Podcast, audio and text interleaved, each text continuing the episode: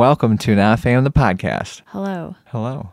On this rainy December afternoon, nothing better to do than sit and talk to one another and see what's going on. Mm-hmm. How's your week been? Mm, okay. Okay. Mm-hmm. Do I have to just pull teeth? This is that what it's going to be today? Is this hard for you? I'm just asking. Um, it's been okay. It's been okay. Anything anything new this week? I don't know. Why don't you talk about yourself? Because that's Could no you fun. do that? I can certainly I can certainly try to talk about myself. Um, yeah, I have nothing to I have nothing to offer when it comes. To, I'm just kidding.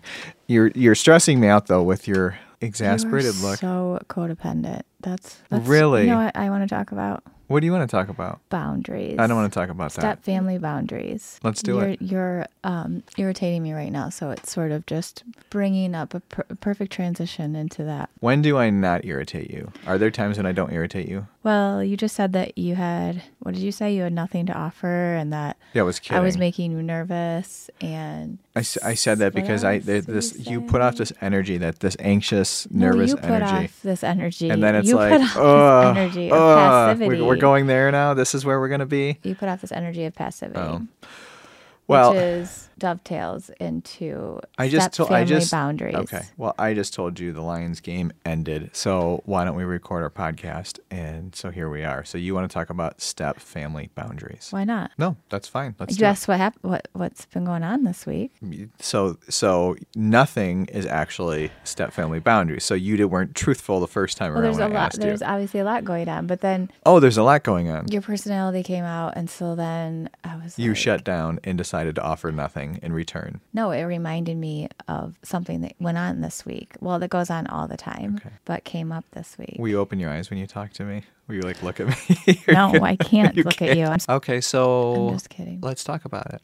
Well, I just thought about it because you are a passive person and a passive parent. And that has often led to especially amplified and exacerbated step family problems because Yeah. of your passivity and Between my aloofness and my passivity, it, it has an impact. avoidance. And my avoidance. I was just reading, um, I was actually doing some reading today and yesterday and the day before, some refreshers on these topics because I felt like it, I guess. Okay. Because that's what I do. Because that's just- what I do. you- it's what you don't do, but it's what I do. Okay. When there's a problem, I try to find solutions Uh-huh. and you don't. But so I, I was just I getting don't. some refreshers on that this week. And anyways, that I brought that up because I was one of my favorite books is called Step Monster, and I was reviewing that book yesterday and today. And um, there's a whole thing in there I forgot about statistics related to remarriage and um, how it's just there's this phenomenon that most men who remarry and bring children to a marriage also tend to be very passive individuals. Not shocking. And when you take somebody who's already a passive person, Yeah. and then you and uh, you know go into a blended family situation, and you only see your kids half the time and your stepkids half the time, Uh-huh. it like totally uh, exacerbates your my uh, tendency to be passive. It's like even worse than it probably would be of otherwise. course, it shines because light on it because like- you're actually forced to make decisions You're and yeah. have an opinion and set boundaries. Not more on- than- not only that, but I think there's like in a lot of the decisions that you make, there's a level of guilt that comes along with it because you're, you know, But that's your personality. Yeah, so yeah. in general, I just think it's interesting. Like, why do you think it is that passive um, men tend to find themselves divorced with children and in remarriages? like, what's up with that? Wherever you go, there you are. probably exactly it. probably because their first marriage ended for a reason because maybe it's big, maybe it's because they are passive and their personality, you know, got in the way. Um, I don't know. So I was That's just reading about the impact of that on the stepmother and the relationship, on their mental health. And so that's one of the factors that contributes to the high rate of depression among stepmothers is the passive co-parent and Mm-hmm. not co-parent spouse. Um, that aside, that's what made me think of this topic. Okay. And I was also reading that they were saying that, according want some stats that she referenced in this book, that I've had. Re- I remember I just bringing this up because I had forgotten about this. That if you are, um, you know, the the divorce rate for remarriage is like is pretty high. Like they that's up to the highest in this book was mentioned was 65% divorce rate. But um, and then if you both bring if both partners bring children from a previous marriage to the relationship like what we have it's even higher. Apparently there's even higher risk there. But Are you trying to tell me something? if you la- but if it lasts more than five years the it drop drops dramatically. I think it might even be below the stats of first marriage divorce rate. I mean, in some ways, and I'm no expert in this area, but I can. That makes makes sense to me. It's like Why does that make sense to you? Well, it makes sense to me when you are married the first time and you go through that process of divorce. It's a very difficult decision, and then you get remarried, and not only are you marrying, um, you know, your partner, but then you're bringing in my kids and your kids, Mm-hmm. and you're joining these worlds together, and you've already been through a divorce once and Mm-hmm. all of the pressures that come around that i can totally understand where it's like it's so overwhelming at times and it feels you know we so were you understand just the high rate of divorce. I'm curious. I thought you were going to talk about the high rate. The rate. Why does it drop after well then i was going to say that's well i was going to get there i was just going through the process and i think like since we've been together for almost 10 married for almost 9 can you believe that? Almost 9 Oh, I can fucking believe it. it feels like 30 um, you get to a point though where you know these two worlds that we've we've put, pulled together that we've created our own world where the first you know few years i feel like Don't you think it's just more like you survive, like you survive hell? If you can survive hell, Yeah. it's like you're not going to get any worse. That it's correct just like yeah, yeah well that's that's a big part of it right you've we, we've peaked in that and so it's like we know what we're in for we know what to expect now so anything that comes up as hard as it may be which sometimes is really fucking hard Sometimes. a lot of times is, is sometimes a lot of times is really hard it is it's like we've we've to me we've we've been through worse usually you know what i mean Yeah. like it's like we, The 1st five years must be the worst. we've done this. adjustment. yeah and i think that that's hard too and if you can get through that, then you're more likely to stay together. within you know there's i think there's a lot of um, probably variables that play into that like the kid the uh, ages of the kids and you know Yeah. obviously other family dynamics and other things that you know when well, you you've read the come book. together It's been a while. it's been a while Mm-hmm. right no i'm just saying that all of that comes into play so i'm sure but in general i think if you get past the five it, the, the five year mark like you said it's like okay i've been divorced before we've been through hell and back and we're going to make everything we can work Yeah, it seems to be anything from here is not new. So Right. it's like, even though it seems like you're repeating, I'm going to use the word battles sometimes, Mm-hmm. It's not new. There's some lessons learned. So maybe it's just like less potent. Well, yeah, and I mean, uh, we. I think you're right. I think as things come up, it feels sometimes like it's the same battle, and that's where the challenge is. But when we're doing well, we know what to expect from each other, and we also know like, oh, this is what you're feeling. This is you know what's going on. So um, I think we're better at supporting each other. I wonder if you make it, if there's some, some sort of like situation or some sort of um, just transition, like after five years for some reason, that if you've like grief, because there's a lot in this book too, I forgot about. And I've heard in other area, you know, if you read just in general about step family stuff, like inherent in step families is just sort of like this constant layer of grief about what could have been, what should have been, and what is not. Mm-hmm. And so, like, I wonder if it's just like the stages of grief too, where it's just like you come a little more to acceptance of like we're just we just don't get to have the the, the stuff that we wanted, or that you know there's all these layers involved.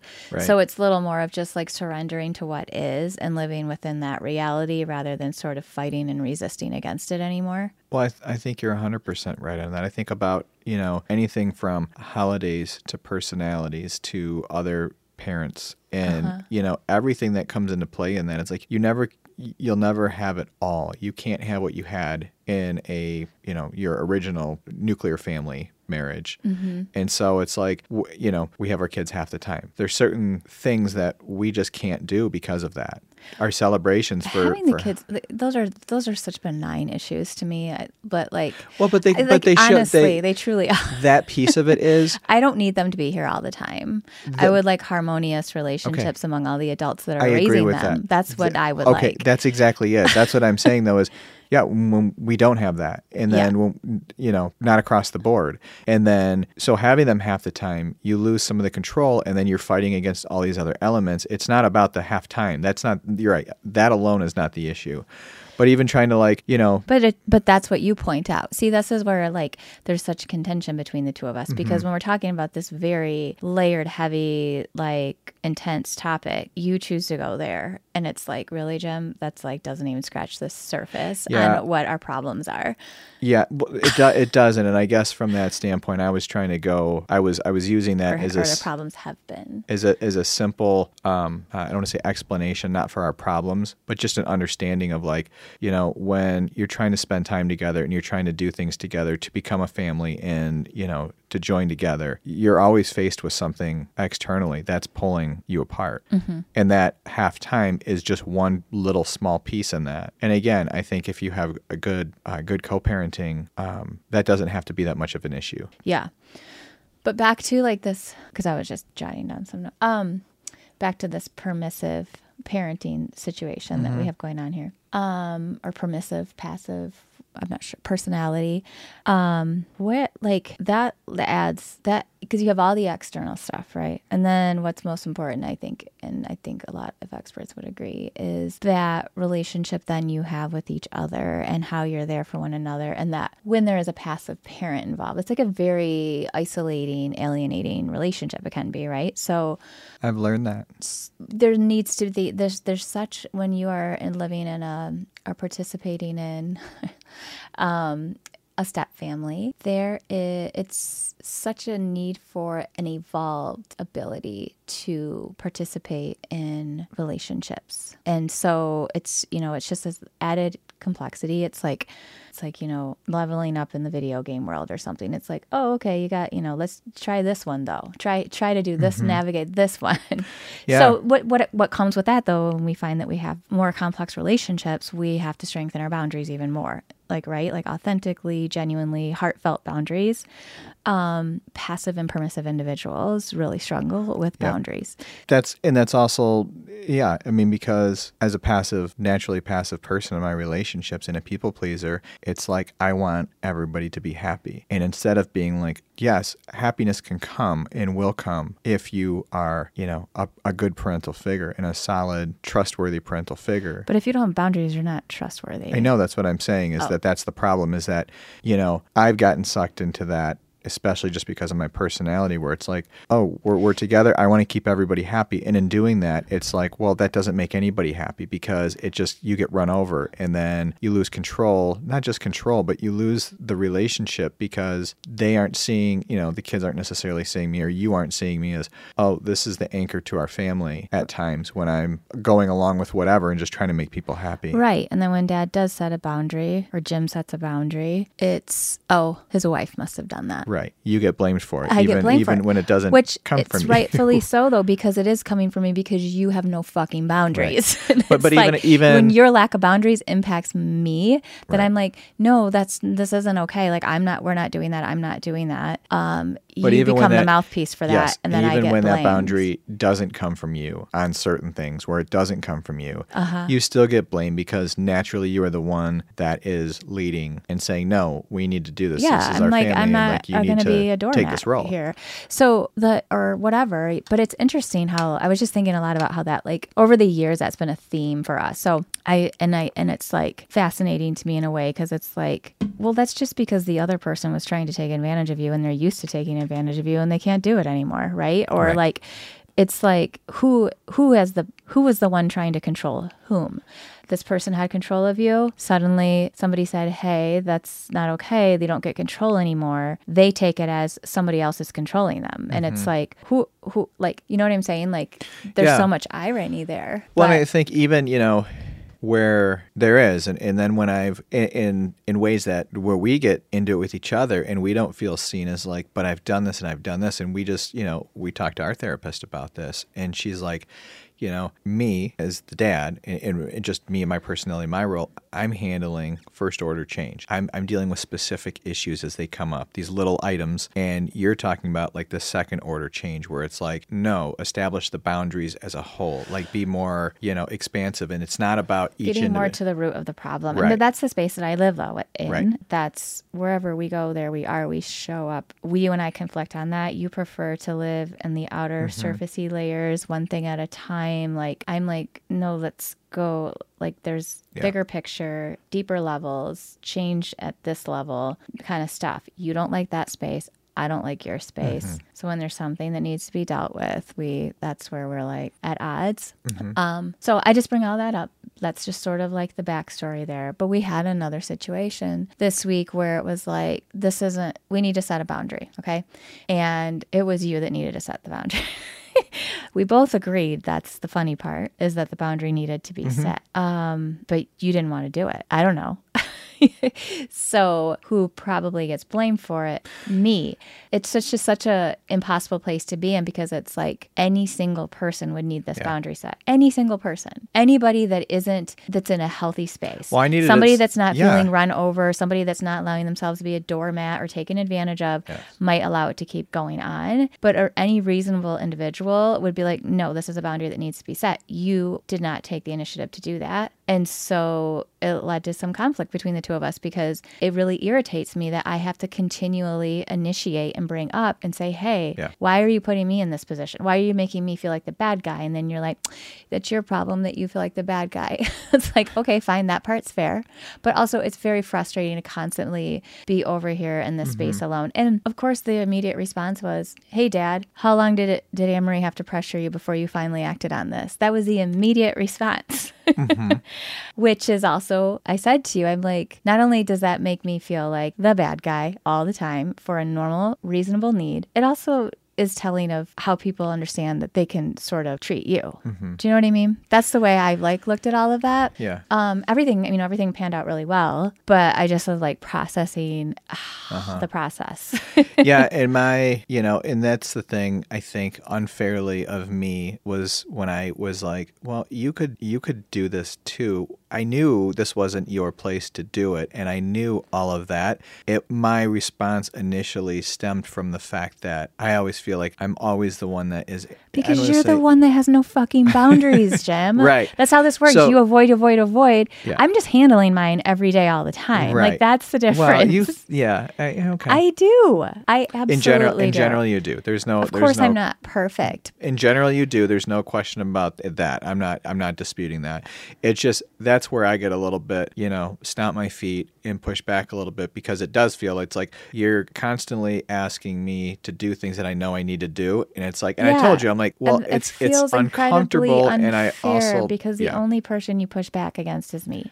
well that's which I know because you're, You're my wife and my partner ca- and my- exactly. You're a textbook passive husband.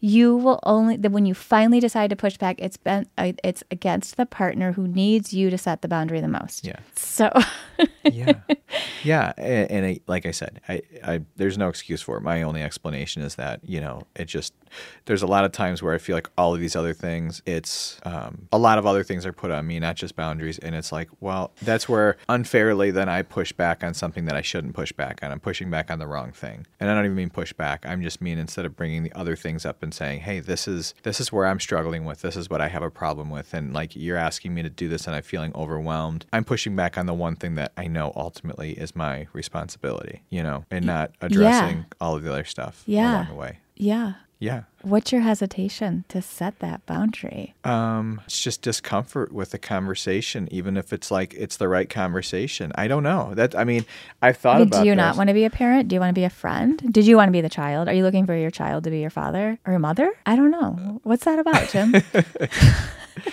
um, I don't know. That's a that's a that's a good question.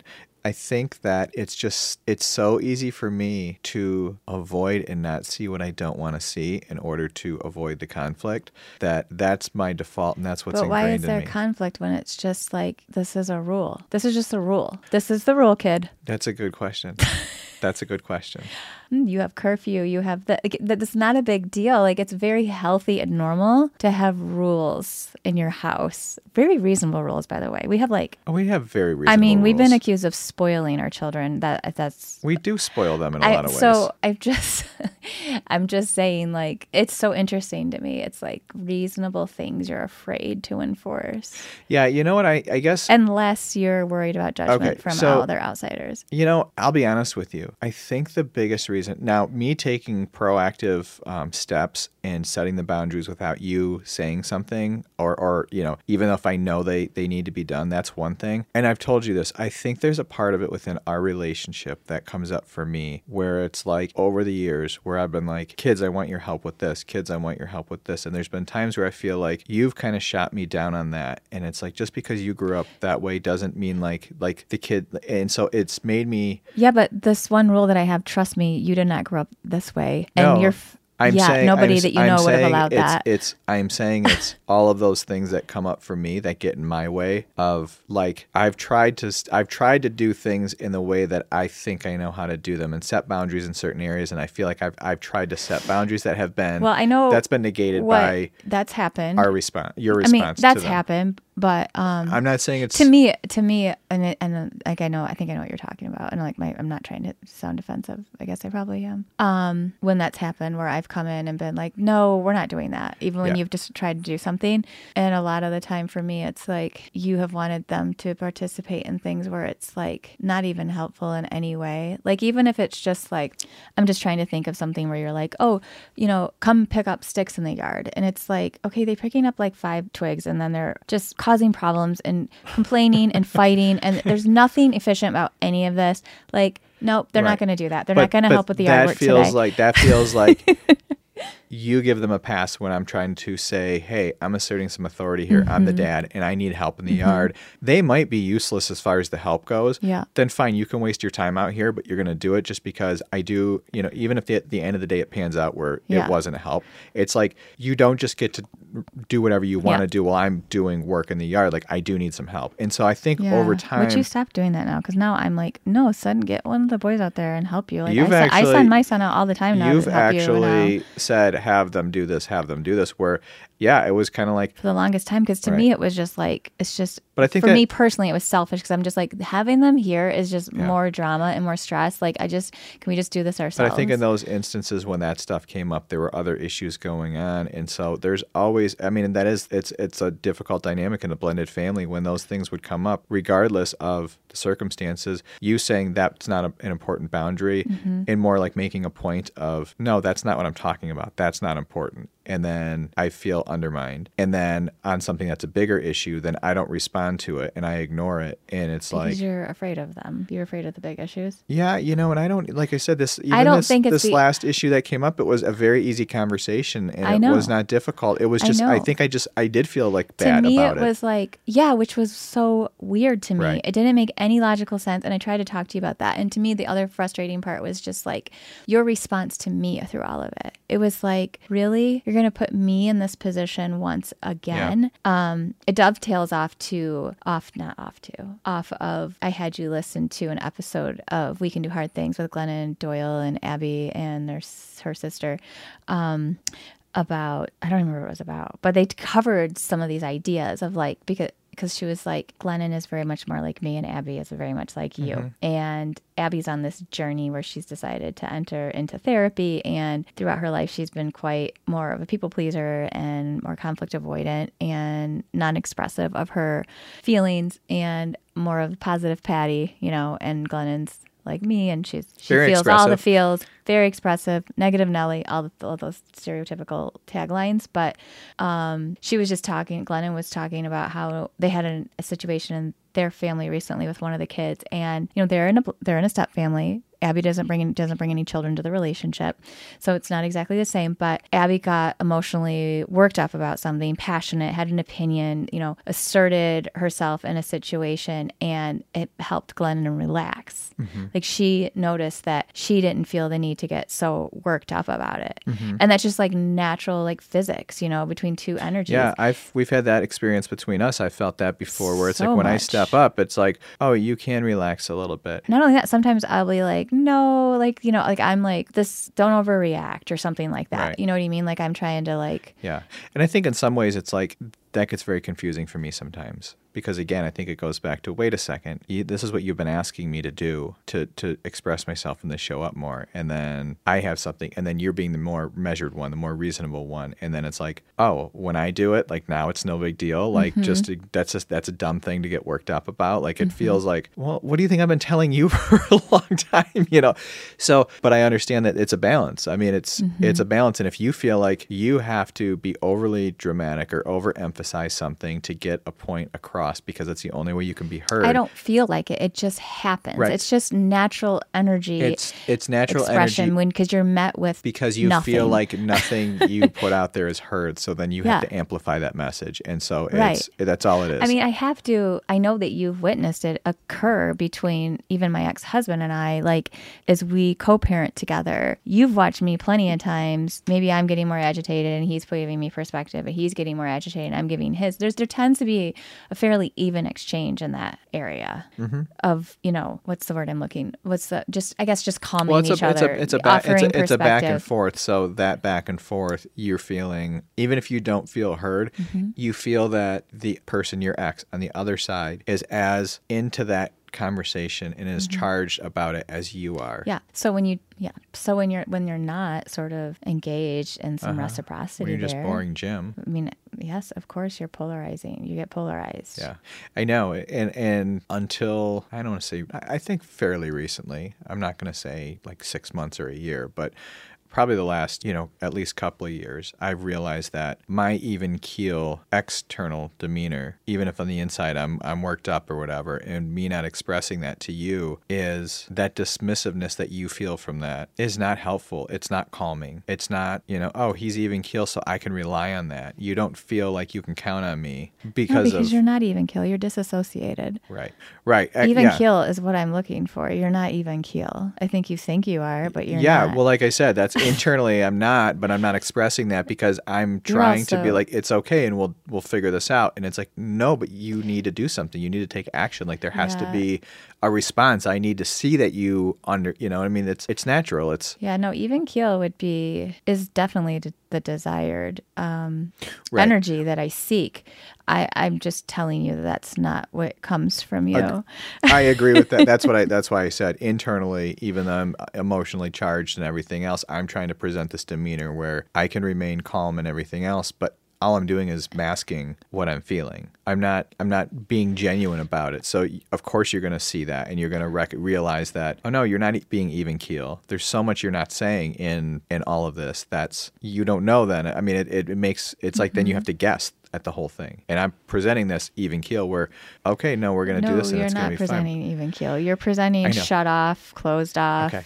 What I, I'm, I'm trying to, I, underneath it all, I am not even keeled. I'm acknowledging. No, that. I'm also telling you you're not, you don't present that Okay, way. You okay. don't present that way. You present of like, why is this bitch coming at me again with this? And you may be stoic or you may be like these things, but it's very much it's not it's not even keeled. It's not there in your body. It feels like you very much um I'm going to use the term disassociated Mm-hmm. from it yourself. You're disassociated from yourself. Yeah, because underneath it all, I'm probably in some of those cir- cir- uh, circumstances actually thinking, why is this bitch coming at me with something else? Yeah. You know? Yeah. This bitch is coming at you with something else because you haven't done a goddamn fucking thing about it. That's why. I always love it when you make yourself laugh. Okay. There's truth in that. There's a lot of truth in that. There's truth in We're that. we're working we're working on that, and My life advice is to exercise my funny bones. So I'm working at that. Mm-hmm. keep trying. you know, I Except thi- I'm not supposed to do it with. In, so it's this idea of like sarcasm is often come across. I'm changing the subject here in a way, but not really. It's just you know criticism, but like it's like it's like my humor. Like it's in my bloodline. Like that's what we do. Like I mean, aren't most comedians sarcastic? Like, but like to walk this line where it's like but most comedians are funny. I've been told that um, I've been told by somebody who doesn't like sarcasm. They're turned off by it. So part of me is like, well, that's your issue to explore. Don't put that on me. But also that, um, like, yeah, like that's not a that's not a good trait. And I'm and I'm just thinking like, so how can you? Now I'm gonna mess this up. But there was a suggestion of being sarcastic, but not in a way that puts anybody or anything down. And I'm just like trying to imagine what that looks Well, I don't like. know that that's possible, but I would say this. I think there's a fine line between kind of meanness and sarcasm. And so trying to find that balance and, and know when to use sarcasm and when not to. right. Ver- like when it's like, no, that felt like a personal attack and that Well, really hurt. This is what the discussion like also transition to. It's like what it looks like is not using sarcasm when you're activated. Right. Yes, exactly. Yeah. I, I would agree with that 100% because there are plenty of times where you're very sarcastic and I know that. And, and it's like, I might roll my eyes and be like, okay, you're doing this again, but it doesn't bother me and it, it doesn't feel personal. It doesn't hurt. It just feels like it's maybe obnoxious, but it's also like you're being funny at the same time. But even if then that begs the question like, why am I activated around you all the time? We- what are you doing to activate? What are you we- not doing to activate I me, think Jim? we know a lot about a lo- all of that. And I think that that's something that our personalities, I.e. we've talked about. reference step monster. We've talked great book. about it so many times on here too. And even outside of the obvious things that are like, you know, yes, I'm too passive. Okay. That's a huge area that I need to work on, setting the boundaries and stuff. And it's, I told you the other day, it's like thinking about that when I'm at work versus at home. Of course, it's much easier for me to set, even though I don't set boundaries perfectly at work. It's not like, oh no, I've got it all figured out and I do it perfectly. I've tested it out a lot more there and I'm more comfortable doing it there to some degree than I am. And then when I get home, it's like everything goes out the window. And it's just because I think all of the emotion and everything else behind it just, it's overwhelming to somebody like me. Mm. And so, again, with our personalities being so different. Every in almost every way the way we respond to a situation is different. The way we interact is different. The way we talk to people is different. Every part of how we operate and navigate our world is different. Yeah, we have similar hair though. You yeah know. both thinning. Yeah, and um, our yours yeah, is better than mine but yeah, we physically look like we could be related, but yeah, other than that, there's like nothing. we're on ancestry. We are not related for the record. We like we've covered that. but yeah, we have. I mean, we have a lot of similar interests. You know, our risk uh, uh, averse tendencies are much different than each other, but we are interested in the same things. But it's like, yeah, though it's just we are so different in so many ways. But that's why I love being with you because I get to learn so much, and it's like it's it's freaking hard when we operate at different frequencies. We do things differently, but I get to learn so much about things that I would have never. I would have just glossed over in life. I would have just ignored those. Like there's half my world I wouldn't even be in tune to.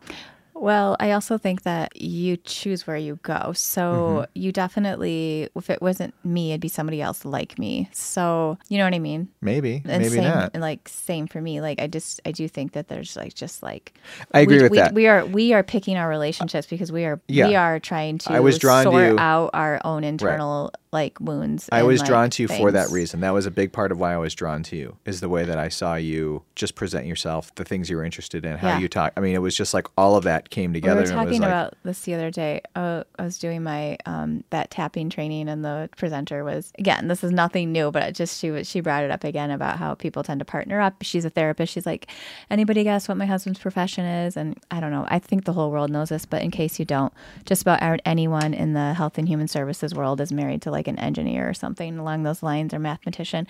So everybody, of course, said engineer, and she was like close mathematician. So but she was just talking about that same thing like you know we're drawn to each other. The aspects that i was drawn to in him were just like wow i just really want to be really analytical. And you know this person just seems so poised and co- cool and calm and collected. And then from his side it's like wow she seems to just have it all figured out.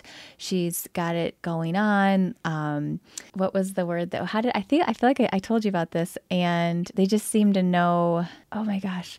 But then after a while obviously those things that impress you the most begin to annoy you and i forgot the way she said her husband described her just I don't remember. she's i don't know if it was just something along like she's got a lot to say oh my god does she ever shut up like it, it wasn't that exact thing but it was more like that tracks. you know does she you know what's her problem now kind of thing like Mm-hmm. um so yeah I, remember I was laughing about that and shared that with you and Okay, you were so- like laughing yeah. So you just you remember that or not you just, like a week ago You just shared something. I just gave specifics about you and what attracted me to you, and then you decided to talk about something somebody else's story I just at their gave partner. the same.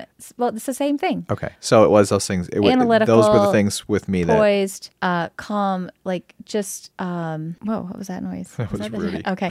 Um, well, okay. So good question. Let me think a little bit more about that. Let me put myself back in. I don't need to put you on the spot. Um, well, no, because now I'm curious. It was. I mean, I keep saying this. It's so superficial, but the first thing was your face. Um, That's natural, though. Of course, it's like if you don't have some kind of attraction Yeah. up front, like that's but and secondly, like I just knew that like you had you had your life together. Like it was, it was very much like, oh, this person has the, all the logistics together that I struggle with. Like you know about how to. I don't know. Gosh, I'm really sounding like an idiot right now. And I guess you guess sound like me. You sound like me on the podcast. This is great for a change. Because I don't want this to come out the wrong way. But it was very much like, okay, you have a steady job. Um, you like are doing things with your life as far as like there's a plan to retire. Like you, but I mean I, that sounds so so baseline. But I mean you actually you also had your ducks in a row. You stability at our age in the you mid-thirties is important. Yeah, you knew what that entailed. You had a plan. Yeah. and you were taking care of it. You know what I'm saying? And it's like, okay, so you you just have like Jesus. I mean, I guess I was just looking for a father. I guess I- that's what it I comes know, down wow. to. I was looking for my dad. I'm laughing about that because I used to call my dad all the time. Like my dad managed my 401k for me. Like he always like I'm like, what do I do here? What do I, I don't know what to do. So he like took care of everything for me. So yeah, basically I was looking for that version, those those qualities. I mean, but yeah, no, for sure. And it's funny because I joke about this all the time. I definitely married my dad the second time around. Um, emotional unavailability and all. Yeah. How's that working I out mean, I love you? you, dad. Shout out to dad. But But you're not married to him. So well, you are, but yeah. you know it's it's like anything like you just said though is all of those qualities that you had when i first met you that i loved about you are were my deficiencies or weaknesses that i'm like i you know so much to learn from you and we just work so well together because we look at things kind of differently but like we we we have the same goals i think and um and then over time those things wear on you you know those Did those you traits. ever like see me at first and think like, well, first of all, did you know that you were agreeable? Did you know like that you were like yes you felt you fit the mold of all these things? Like, if people I ever did. complained that about you before, like, please have an opinion. Please don't be a doormat. Like, I need you to Mm. step up here. I need like, did people ever? Did you ever sort of get those messages in your life at all, or worry about that yourself? I guess so. I will say this: never got those messages the way that you've given me those messages. Let's be clear about that. But I've always known, like, no, I go along with, I go with the flow. Whatever's going on, I'll go with that flow. Typically, Yeah. you know, for the most part, and that that's how I've always operated. When I got divorced and I met you, I was kind of in like this, uh, I don't want to say journey, but this like, I'm like, no, I need to look out for me too. Like, I need to be able to s- express what I'm feeling, and and I feel like So you were I- on, you were at, you can only have been on that journey if you recognize you hadn't been on that journey. Yeah. So it was obviously like It was okay. so I recognize I recognized I was doing all those things. okay. I don't know that anybody and maybe they did. I now I just I, I don't recall, but I don't I mean, I think that was just something that I did know about myself. I mean, I think it's fair And to say so- that you probably receive a lot of energy, whether it's verbal, nonverbal, of like, "Hey, Jim, um, make sure you don't get taken advantage of here." Hey, are you, you know, Yeah. are you sure that's what's best for you? I think that's the thing is I've never gotten it professionally, but in my personal life, absolutely. Yeah. So that's that's definitely existed, and so I think the problem with that is it's like I also didn't know how to do that, and so when I met you and it was like I need to do these things, I didn't know how to communicate that at all. So I think a lot of in a lot of ways, you know, I think I, I probably and you've said so much, you know, came across as maybe being arrogant or like just like um I came across removed. as No, me, me to you, like Oh. all these things that you probably I know you had feelings about me and after you know after we were together for a while and we started talking about them you're like yeah I had this impression of you and I had this impression you it's like I think a lot of those were me trying to be like no I need to be more assertive I need to express these things and then over time because of the way I did it I didn't do it probably from a Mm, That's not what happened. But I, I I see what you're saying there, but I don't agree with it. That's all. okay Um, well because of what it's the it was the passivity that actually is what made me be like that's arrogance or judgment. Um, so if there was an opinion raised. Like I hear what you're saying there, but um, I wouldn't put it into that category. But it's funny that you said that like you've never been told things so directly about some of those characteristics of you more than by me. I think I could say I've- the same. Like my family said things to me over over, over the years. I mean, they they definitely were like, you know, hey, you know, you got to look out for yourself, and are you sure? Like, yeah. like there was No, but nobody's ever like Jim. Uh, where's your backbone here? Or hey, they're being that you're being treated like a doormat. Like like those Mm, things you. have come from me, Yeah. and I think it's also fair to say that you've done as equally much insulting damage to me and my characteristics. Like the things that you Of have said to me about qualities you don't like and the things that you've described, nobody else has ever Mm-hmm. said. So, right. and I understand like why you say that because It's like verbal diarrhea when it comes you're a out. chump and like you're just an idiot. Oh, okay. But Okay, also, that, that's that's what that's what that I'm is. Totally kidding. it's my sarcasm. Um, no, but for real, there is some truth to that. Um, I, but you've also said them, and your words hurt. So, Mm-hmm. Yeah. I understand that like you have it wrong, but the fact that you would feel that way and say those things is pretty hurtful. Well, I'm sorry that I've hurt you, and I know I've hurt you. I'm not and, like, I'm I'm just want to like because I just I just wanted to like Oh. say like it goes both ways. It Like, I- absolutely need no no no. It absolutely now. goes both ways. I think that's a huge part of it. Is like, yeah, when we have those feelings about each other, it is it's it's like verbal diarrhea, and it comes out in such a mean, callous, careless way Uh-huh. because all our feelings are are pent up, and it's like we just throw out, you know. Well, we feel like we've been hurt by those very characteristics Right. too. So we throw it out in the almost the meanest way possible to get the most attention and to try to hurt back using those exact same things that we felt hurt by. Mm-hmm. So yeah, no, I, of course I don't want to sound like oh I'm just the angel here. yeah, you do. Well, I wish I if I was, I wish I was. Of course. You always try to come across as the angel. Well, you can try. I also want to be real. Uh, So, anyways, I don't know how we got off on that tangent, but um, yep, boundaries were tested this week. Uh, I'm sorry, managed this week. Um, tested our relationship. Um, and yeah, it's hard. It's always it's hard. hard. It's always hard and we're It's always learning. And then you you learn and you feel like you've you understand something and like we go through an experience like this which at the end of the day the experience it was the boundary was not a big deal and you know Right. It was your your reaction to all Right. of it. That's what I tell you all the time. I'm like, Yeah. it's not even this thing. It's now how you're responding Right. to not only it, but and specifically me in regards to it. What just happened to your tongue? that was so I just Interesting. I just yawned and I was trying to keep my was- mouth closed are you when a I yawned. cat? That was um yeah no what i was going to say is it's like that's the thing is is you as you go through and you you grow and you you learn oh that's what that looks like that's doing that wasn't as hard as i thought it was and then you think you're going to hit the next time when you can you know when you're going to do that again and it's like there's always some other nuance or twist or something else which then almost makes it like me revert back to like that last thing didn't happen I just You know don't I mean? understand why you would feel bad setting the boundary.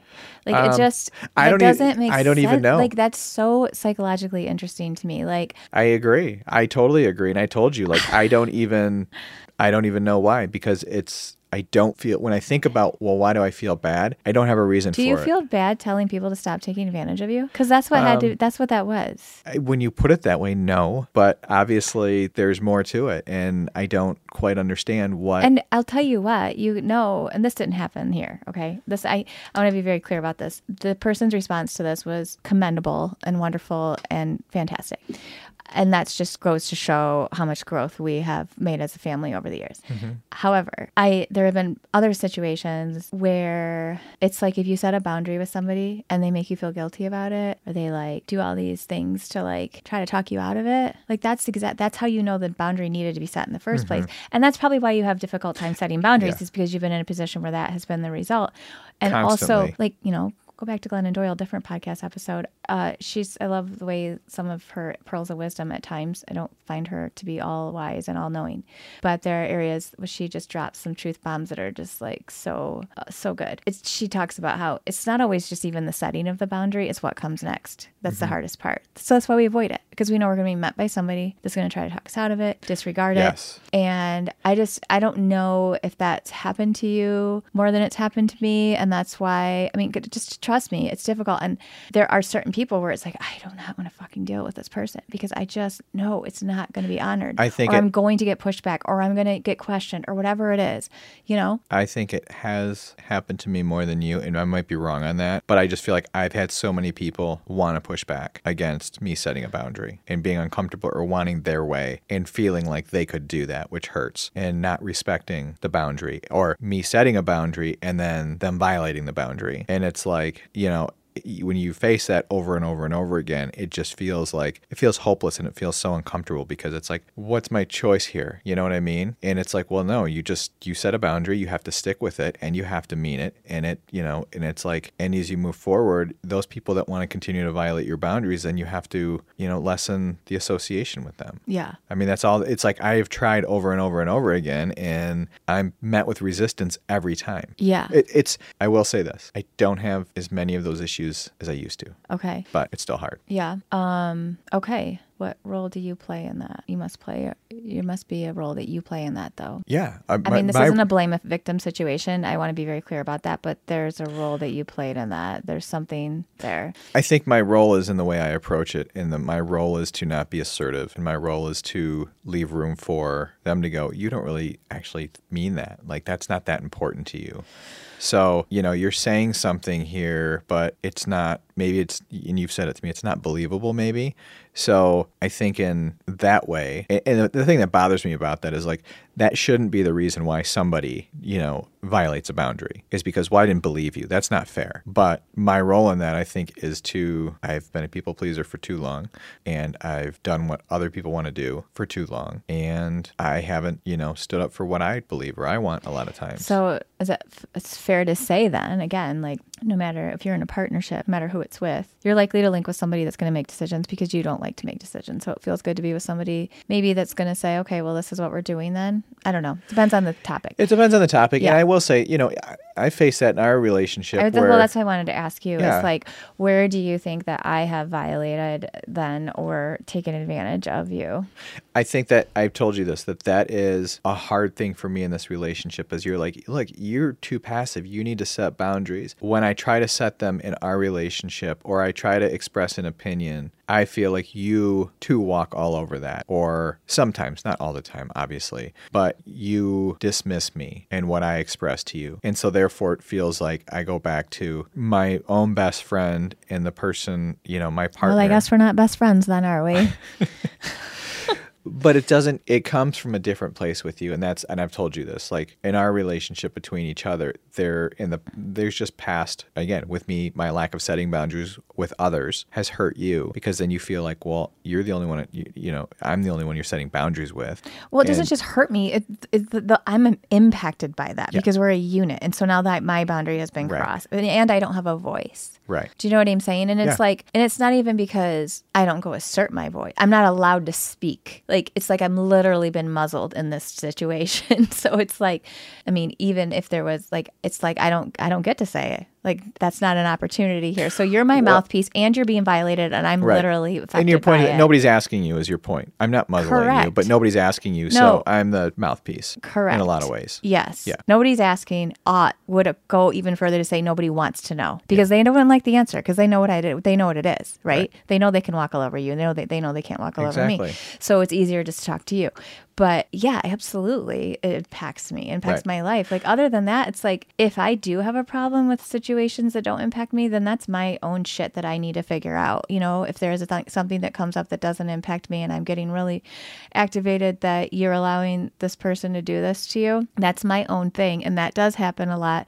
There's been a couple, I wouldn't say a lot, that does happen. Even this week, there was something that you said that it's hard for you to talk to me about. And I said, well, I get activated in that situation because I feel like you have no boundaries there, and the, that person is, those people are taking advantage of you.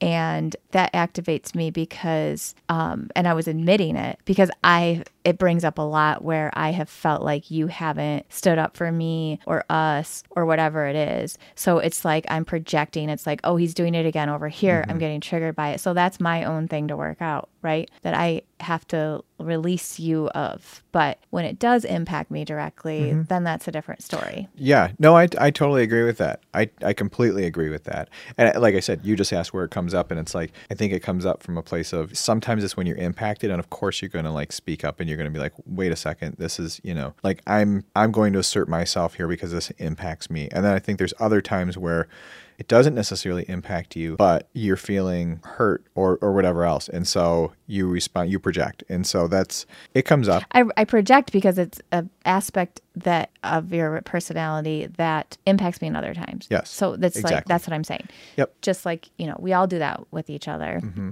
a lot. So that's where that shows up there. Anyways, do you have anything interesting to say right now? I don't, I don't think so.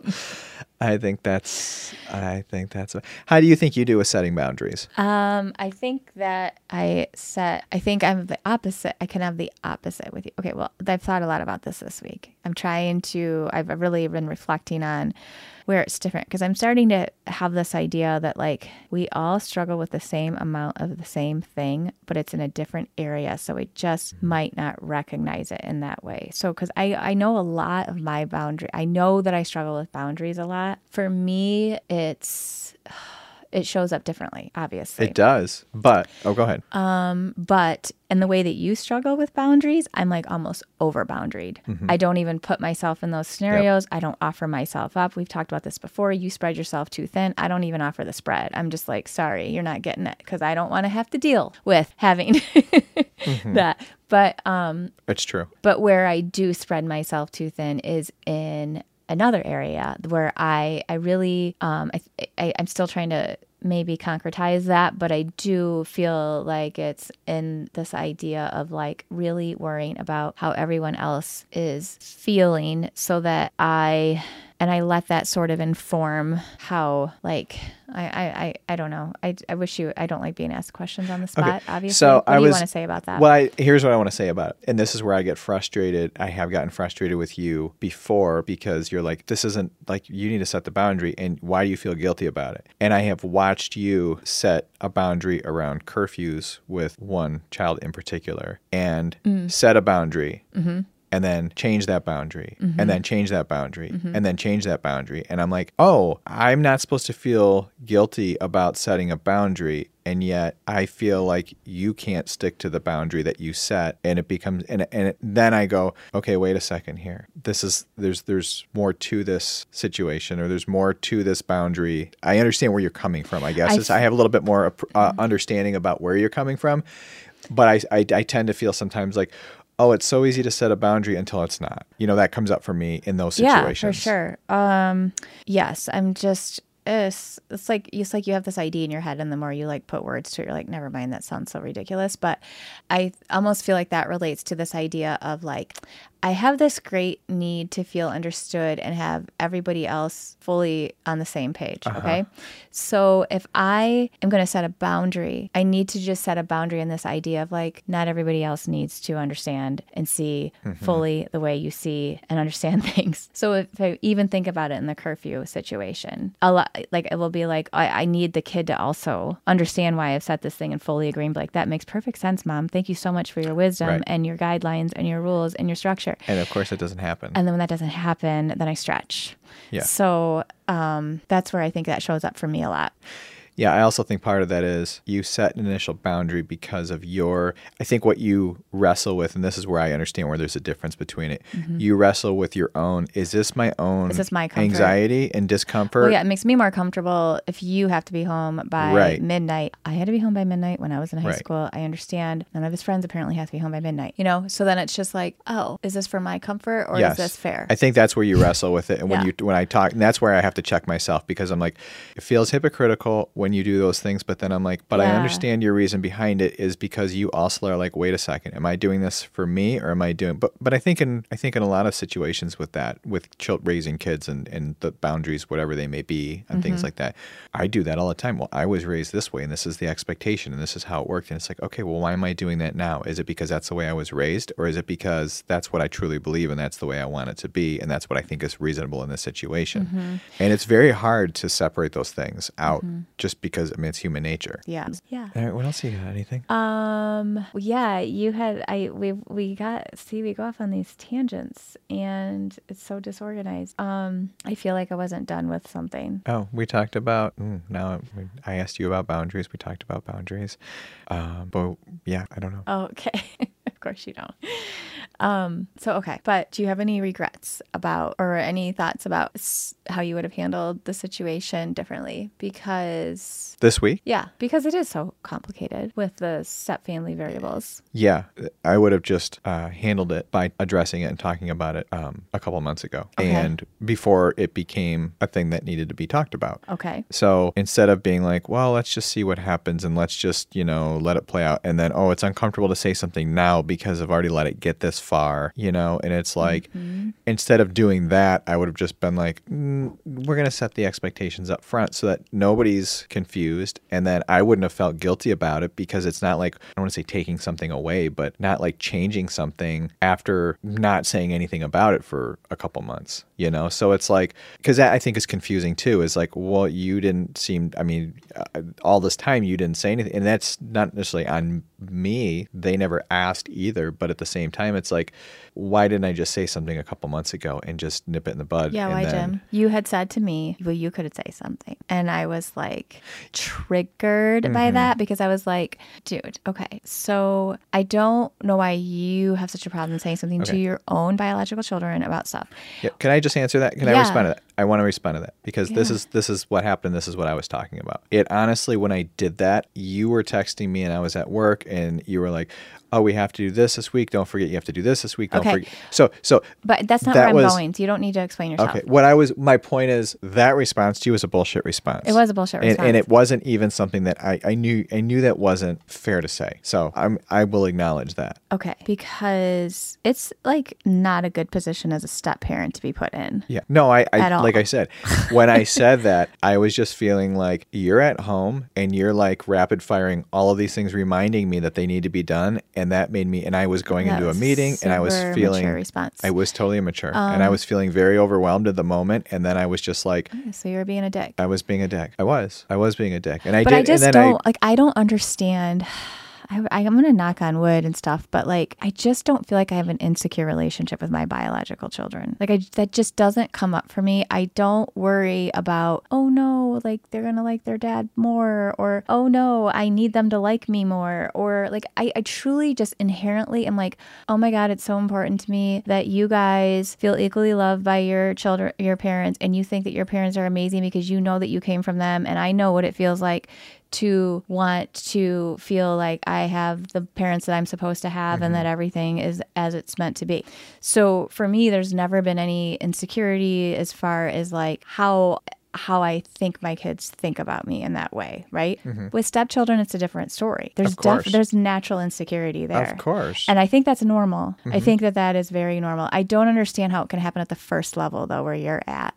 I and then to also put that expectation on me. I feel like you put a lot on me in that way of like, sure, yeah, you can assume this role with my children. And it's like, no, I, I don't I don't feel comfortable. So let me let me um, explain a couple things here. Okay. I think that you are very fortunate that you co-parent with your ex very well, and that But I make sure that I'm not trying to be mean, but like I have a vital role in that. I, you do, you absolutely do, and I'm not make. I you're right. I can't make an excuse for myself in that. Like I own, I own a part of that. There I was own- no other option. I own a part of that. It is both and, and one person can't do it alone. But I don't want to get into that. Right. But there are other things where I feel like with your kids, you're like, I need you to talk to this kid about this. And it's like, you have no problem telling me to do that. And that's where I feel like, and I do it. And I'm like, no, they're all of our kids. And that's the way I want to treat it, even though Wait I'm not trying to I be their dad. tell you to talk to my kids about things. Sometimes I ask for your help because I'm like, hey, like I need some reinforcement here. He Right. thinks that I'm being unreasonable. It'd be helpful if I had some, you know, Yes. support here yes. to say like this isn't actually unreasonable of her. You know, I totally agree. I don't ask you to. I don't ask you to set boundaries with them. I mean, not that you would even ask me because like you have Well, our, that's- your boundary list, that's, but that's, that's, the, like- that's the thing. I think that you do ask me to enforce the boundaries. Um, I, I understand exactly what you're saying. It's not even about it, but I mean, Okay. even just difficult conversations. yeah, I'm not defending myself. I just feel like, and you've created. There it. really We've isn't a lot of about boundaries with the kids, actually. But anyways, go ahead. No, but it's you've set you've set a state uh, you've set a diff uh, the tone and the stage for a different relationship with your kids, um, and again, the co-parenting piece is a big part of that, and I'm part of Yeah, that process. But you are also you also have an active role in how your children feel about their step parent. absolutely. I mean, both biological parents completely shape that 100%. percent Mm-hmm. I totally so- agree. I totally agree. I mean, not 100%, obviously. the parents that Well, parent themselves yeah. has a role in that. But, you know, it's amazing how much impact the their lo- with loyalty binds that the Yeah. that that's going to inform. I'm not that. making an excuse for that right now. I just don't necessarily want to get into the details of it. I know. Um, I'm trying to figure out the insecurity. I'm trying to figure out how you could feel how you could feel insecure about your relationship with your child to the point where it's difficult to approach conversations. Like I just I'm not trying to be mean. I'm genuinely inquiring. It's such a foreign concept to me. Um, well, I don't have an answer for you. That's a direct answer. What I do have is Do you is disagree with my first assumption about No. that there being insecurity there? No, there is an insecurity, and and so I think what happens is I naturally am more passive, and so when I talk about something, my my insecurity that I already have for whatever reason naturally is a lot of times reinforced when I come back and talk to somebody else about that. If I talk to you about that, and you're like, "Well, you should have said this, this, and this," and it's like, you know, that that those were the important things to say, and it's like, okay, so I missed the mark in that conversation, or then I hear these other things come back about, you know, um, how they view me or something else, and it just reinforces the insecurity I already have. So I try to overcome that by, you know, trying to have real conversations and actually talking to them. And I, I don't have an answer for that, but it is challenging, and it and it is um, it's something I struggle with because I don't like it. I don't like going into a conversation and feeling like I'm like I've I've tried to get better about. I'm not tiptoeing into a conversation. I'm gonna just be more direct about it. Certain things are hard to uh, might not be comfortable to talk about, but guess what? It's I'm just gonna be direct about it. And I've done that a few times now where I'm like, look, I don't know how else to say this, and this might be uncomfortable, but like I have to tell you this, or, or you know whatever the case is.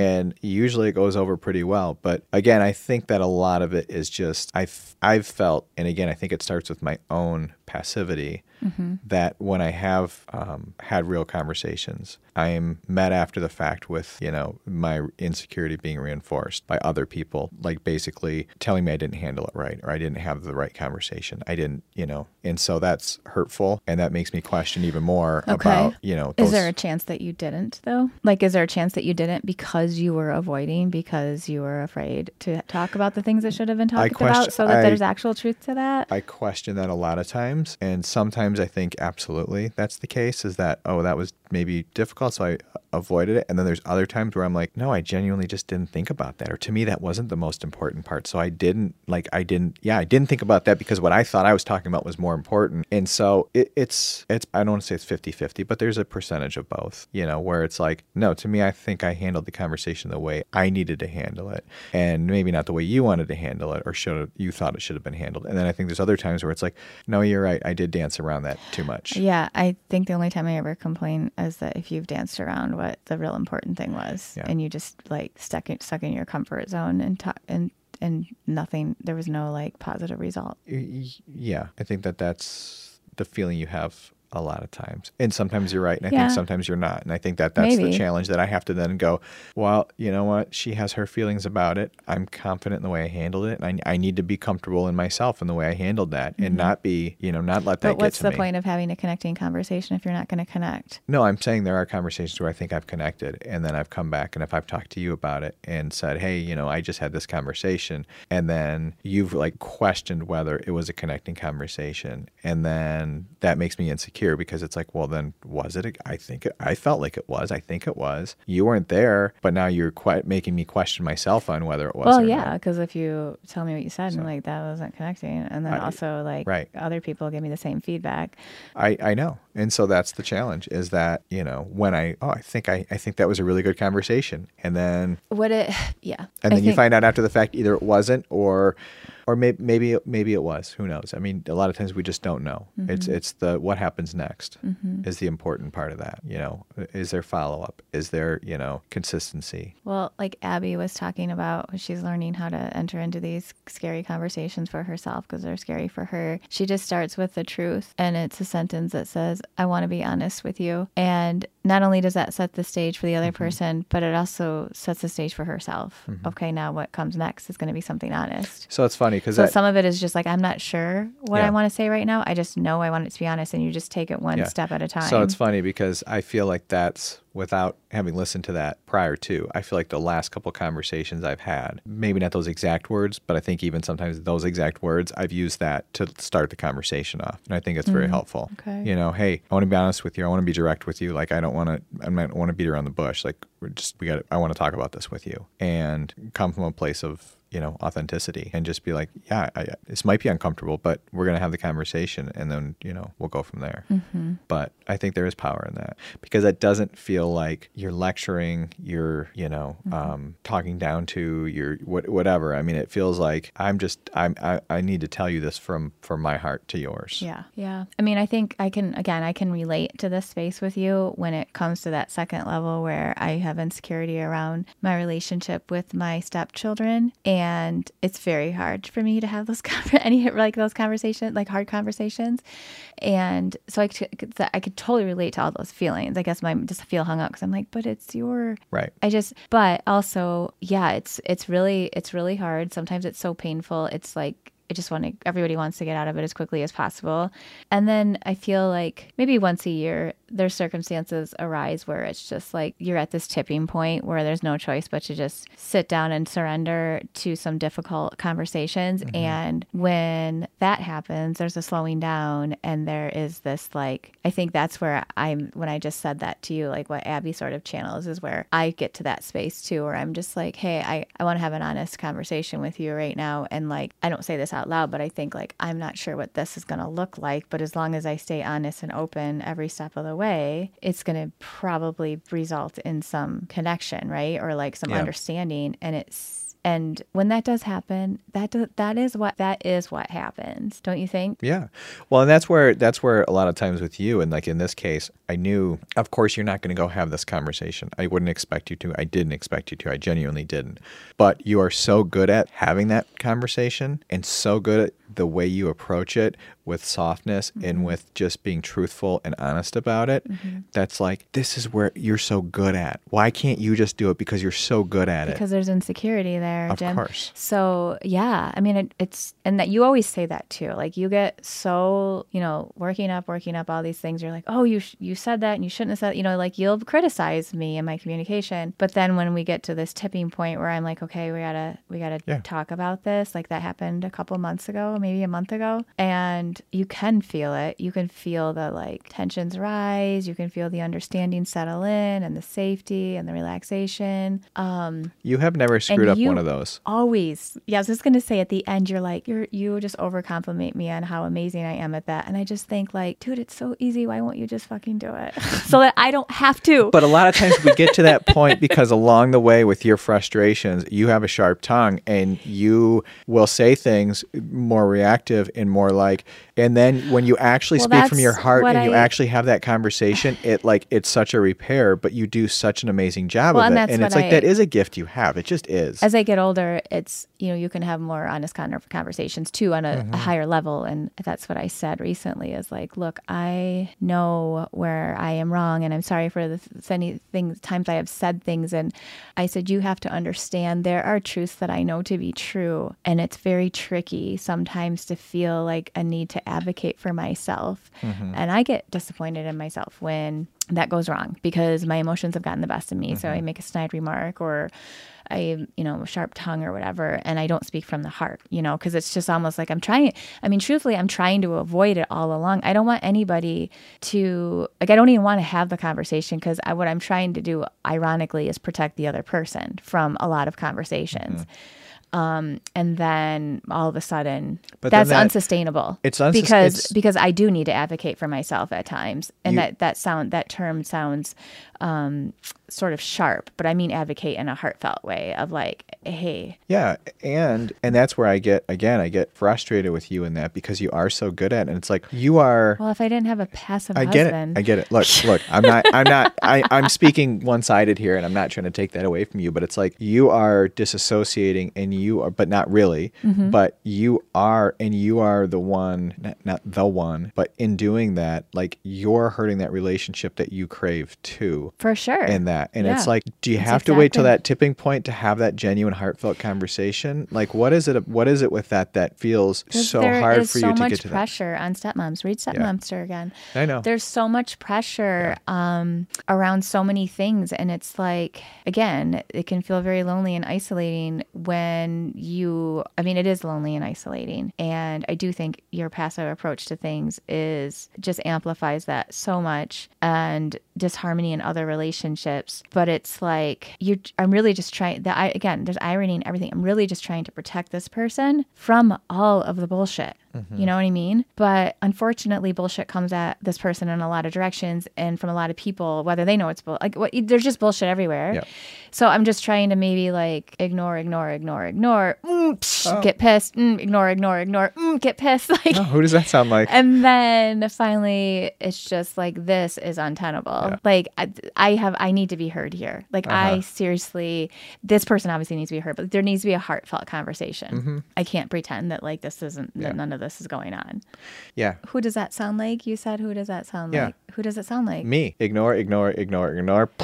Yeah. blow up, ignore, ignore, ignore, ignore, boom, blow Yeah. up. And it's like that's the whole thing is it's that's that's where I feel like it's so easy for you to look at me and go, You don't do this and you no, don't do I this totally and you agree. don't do this. I, and it's like I totally Are you serious The right difference now? between you and me is that um we're not the same. I'm not we're not the same and also like you feel my mood in the room Mm-hmm. you i can I, as an adult i know when you're disassociated like you can also feel that too i mean other people know every- you can Mm-hmm. i mean i guess i shouldn't say i'm an adult but that feels a little softer people can handle that avoider that Mm-hmm. just like everything's great let's just talk about superficial things Right. like that's easier even if you just censor stuff under the surface that we're ignoring and we're and you get a lot of messages about that and you internalize them that's more digestible i think than somebody's just Yeah, the problem you can with it is feel their irritation the problem with their it's also like, oh, I can see it and that's that's fine. I can totally live with that, but it doesn't build a, you know, a close relationship. So it's it, it's tolerable, of course. Yeah. It's easy, but it's also not like creating that deep bond that I actually want to have as well. And that you I mean, it have. goes along again with this. It, it- wherever we go, there we are. So it's just like even when you when you want to seek change in your world, you try to you stay at that level one or first order change behavior type things, and I am always sort of seeking to go a layer deeper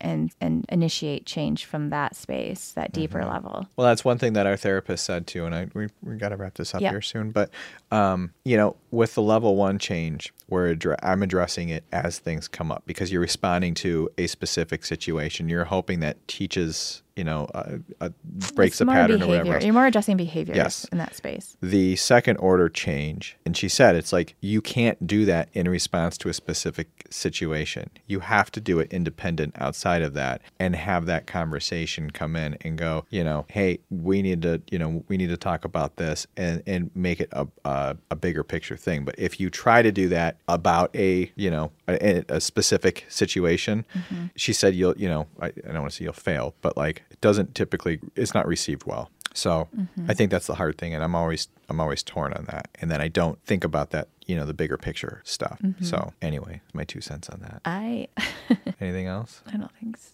Oh, I was just gonna say that there's some tr- there's truth to what you said, but I don't think that rule applies all the time, and it depends. So I think Probably. I don't know. I feel like someone like me can probably have, if I'm comfortable, if there's security in that relationship, have those. I guess you do have to know your audience though, because I feel like yeah, maybe it is that too. Know your audience because I feel like there's like things like I'd say with one of my kids, he thinks more like me, and I think he wants to hear mm-hmm. more about the second order change with every instance. you know what I mean? Or like Yeah. see that deeper issue lying there. You know, I, I would agree with I that, don't- and I would say that the other one probably wouldn't work as well. right. So you're right. I think it is kind of more specific and more individualized. Yeah. Okay. Yeah. All right. Well, another week ahead. Another week ahead. Got any plans this we week? are almost done with season one because season one began the day after Christmas season Day. season one of what? Episode one, season one of NAFAM, the podcast, Oh, began. okay. I thought you were talking about the Christmas show we were watching, and I'm like, what are you? It began Christmas Okay. Day. I'm not sure the exact episode release day. Was still in December though. So I'm gonna look that up. And a year f- It was that either the that 25th or same day, 26th. It was either 2020 Christmas today or Christmas the next day. I So think. that same day, calendar year 2023 is going to commence at season two season two. I'm of NAFAM. Stay tuned, fam. All right. Well, it's been fun. Mm-hmm. It's been something. okay. Love you. Love you. Bye.